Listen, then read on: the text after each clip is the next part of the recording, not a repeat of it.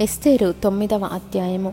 రాజు చేసిన తీర్మానమును చట్టమును నెరవేరు కాలము వచ్చినప్పుడు అదారు అను పన్నెండవ నెల పదమూడవ దినమున యూదులను జయింపగలుగుదుమని వారి పగవారు నిశ్చయించుకొనిన దినముననే యూదులు తమ పగవారి మీద అధికారము నొందినట్లు అగుపడెను.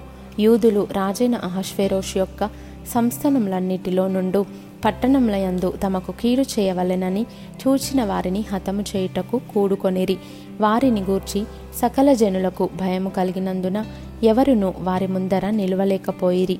మొర్దెకైని గూర్చిన భయము తమకు కలిగినందున సంస్థానముల యొక్క అధిపతులను అధికారులను ప్రభువులను రాజు పని నడిపించేవారును యూదులకు సహాయము చేసిరి. మొర్దెకై రాజు యొక్క నగర్లో గొప్పవాడాయను. ఈ మొర్దెకై అనువాడు అంతకంతకు గొప్పవాడగుట చేత అతని కీర్తి సంస్థానములన్నిటి అందు వ్యాపించెను. యూదులు తమ శత్రువులనందరినీ కత్తివాత హతము చేసి వారిని నాశనము చేసి మనస్సు తీరా తమ విరోధులకు చేసిరి.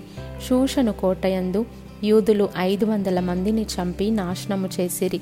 హమ్మెదాత కుమారుడై యూదులకు శత్రువగు హామాను యొక్క పది మంది కుమారులైన పర్షందాత దల్పోను అస్పాత పోరాత అదల్య అరిదాత పర్మష్త అరీసై అరీదై వైజాత అను వారిని చంపిరి. అయితే కొల్లసొమ్ము వారు పట్టుకొనలేదు. ఆ దినమున శూషను కోటయందు చంపబడిన వారి లెక్క రాజునకు తెలియజెప్పగా రాజు రాణి అయిన ఇస్తేరుతో యూదులు శూషను కోటయందు ఐదు వందల మందిని హమాను యొక్క పది మంది కుమారులను బొత్తిగా నాశనము చేసి ఉన్నారు రాజు యొక్క కొదువ సంస్థానములలో వారు ఏమి చేసి ఉందిరో ఇప్పుడు నీ మనవి ఏమిటి? అది నీకు అనుగ్రహింపబడును. నీవు ఇంకను అడుగునదేమి? అది దయచేయబడునని సెలవీయగా ఎస్తేరు రాజవైన తమకు సమ్మతమైన ఎడల ఈ దినము జరిగిన చొప్పున శూషను నందున్న యూదులు రేపును చేయునట్లుగాను హామాను యొక్క పది మంది కుమారులు ఉరికొయ్య మీద ఉరితీయింపబడినట్లుగాను సెలవీయుడనెను. అలాగు చేయవచ్చునని రాజు సెలవిచ్చెను. శూషనులో ఆజ్ఞ ప్రకటింపబడెను. హామాను యొక్క పది మంది కుమారులు ఉరితీయింపబడిరి శూషనునందున్న యూదులు అదారు మాసమున పద్నాలుగవ దినమందు కూడుకొని శూషనునందు మూడు వందల మందిని చంపివేసిరి. అయితే వారు కొల్లసొమ్ము పట్టుకొనలేదు. రాజు సంస్థానములయందుండు తక్కిన యూదులు కూడుకొని తమ ప్రాణములను రక్షించుకొనుటకై పూనుకొని అదారు మాసము పదమూడవ దినమందు తమ విరోధులలో డెబ్బది ఐదు వేల మందిని చంపివేసి తమ పగవారి వలన బాధ లేకుండా నెమ్మది పొందిరి. అయితే వారును కొల్లసొమ్ము పట్టుకొనలేదు. పద్నాలుగవ దినమందును వారు నెమ్మది పొంది విందు చేసుకొనొచ్చు సంతోషముగా నుండిరి. శూషను నందున్న యూదులు ఆ మాసమందు పదమూడవ దినమందును పద్నాలుగవ దినమందును కూడుకొని పదునైదవ దినమందు నెమ్మది పొంది విందు చేసుకొనుచు సంతోషముగా నుండిరి. కాబట్టి ప్రాకారములు లేని ఊళ్ళలో కాపురమున్న గ్రామవాసులైన యూదులు అదారు మాసము పద్నాలుగవ దినమందు సంతోషముగా నుండి అది విందు చేయదగిన శుభదినమనుకొని ఒకరికొకరు బహుమానములను పంపించుకొనుచు వచ్చిరి.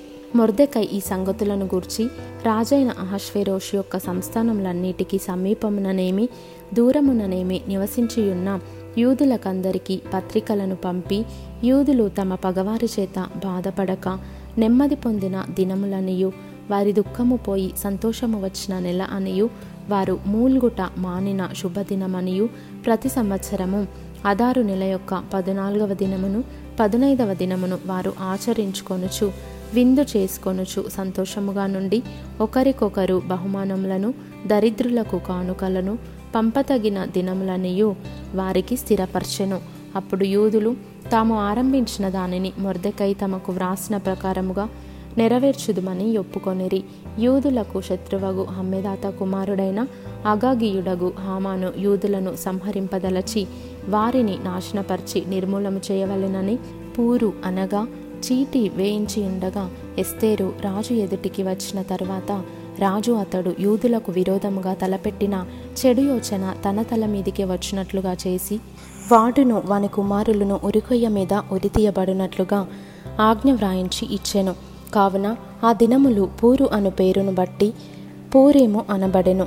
ఈ ఆజ్ఞలో వ్రాయబడిన మాటలన్నిటిని బట్టియు ఈ సంగతిని బట్టియు తాము చూసిన దానినంతటిని బట్టియు తమ మీదికి వచ్చిన దానిని బట్టియు యూదులు ఈ రెండు దినములను గూర్చి వ్రాయబడిన ప్రకారముగా ప్రతి సంవత్సరము వాటి నియామక కాలమును బట్టి వాటిని ఆచరించదమనియు.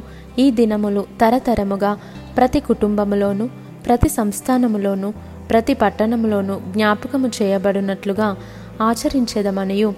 పూరీము అను ఈ దినములను యూదులు ఆచరింపకయు.